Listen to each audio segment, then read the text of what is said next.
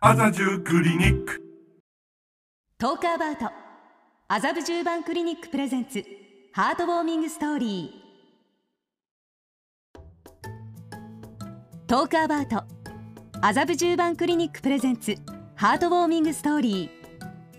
オンライン診療の。麻布十番クリニックの提供でお送りします。本日のトークアバウト。ハートウォーミングストーリーは麻布十番クリニック院長の富田由里と声優の若狭ゆりがお送りします。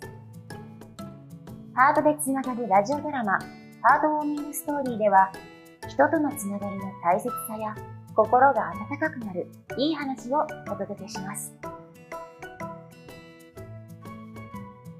本日は看護師として働く女性が体験したハートウォーミングストーリーです本日のハートウォーミングストーリー。ありがとうの力。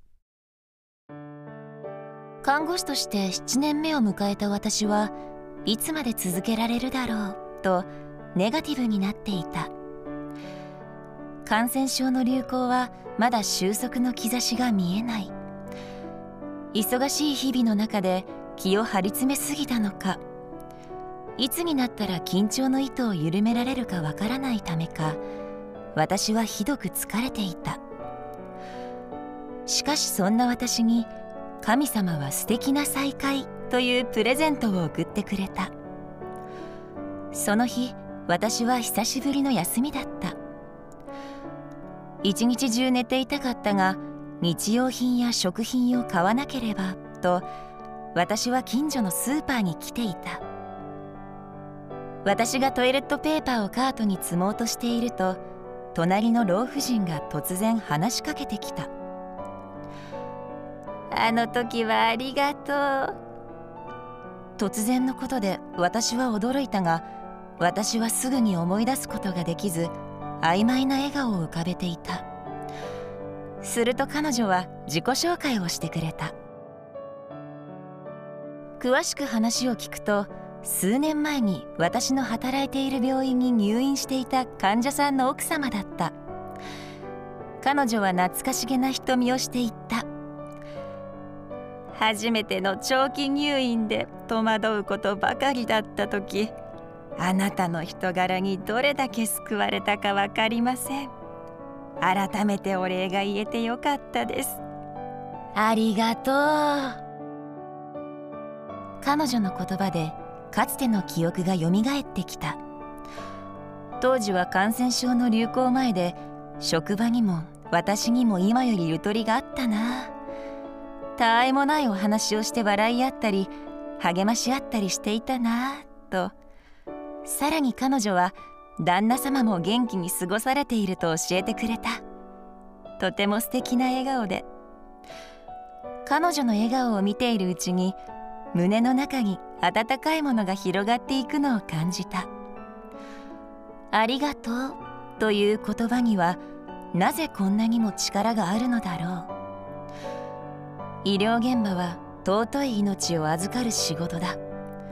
悲しい場面に立ち会うこともある。私もこの7年間でたくさんの感情を経験してきた。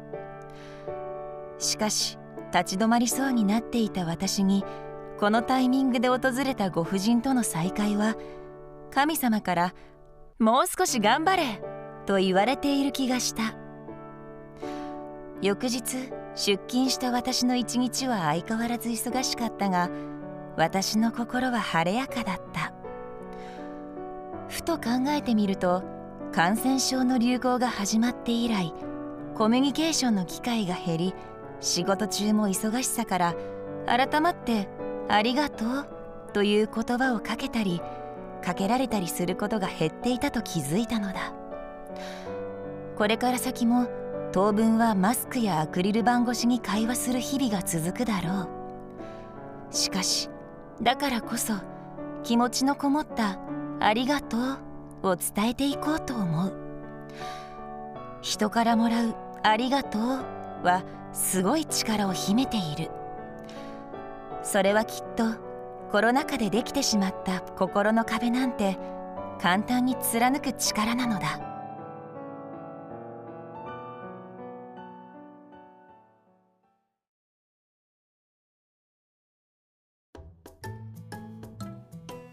この放送は麻布十番クリニックの公式 YouTube チャンネルでも視聴することができます。そちらもぜひご覧ください。トークアバウト麻布十番クリニックプレゼンツハートウォーミングストーリー。構成はマリリノ。出演は麻布十番クリニック院長の富田ゆりと声優の若狭ゆりでお送りしました。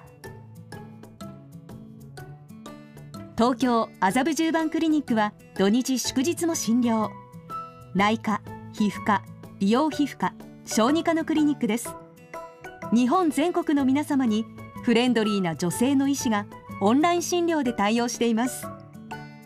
ハートでつながるクリニック麻布十番クリニックグループ。